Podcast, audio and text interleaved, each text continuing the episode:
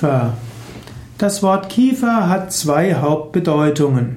Kiefer ist zum einen ein gebisstragender Kopfknochen, zum anderen ist es die Bezeichnung für einen Nadelbaum.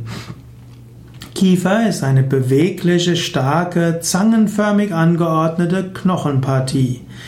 Am Kiefer sind die Zähne, es gibt den Unterkiefer und den Oberkiefer und es gibt das Kiefergelenk und es gibt die Kiefermuskeln. Mit den Kiefermuskeln wird der Kiefer geschlossen und wenn dort Nahrung ist, dann können die Nahrung mit den Zähnen zerkaut werden. Kiefergelenke hm, können auch auskugeln, Kiefergelenke können auch in Probleme geraten, dann wird das Essen schmerzhaft. Verbreitet ist in westlichen Gesellschaften der sogenannte Bruxismus. Bruxismus heißt, dass jemand mit den Zähnen knirscht.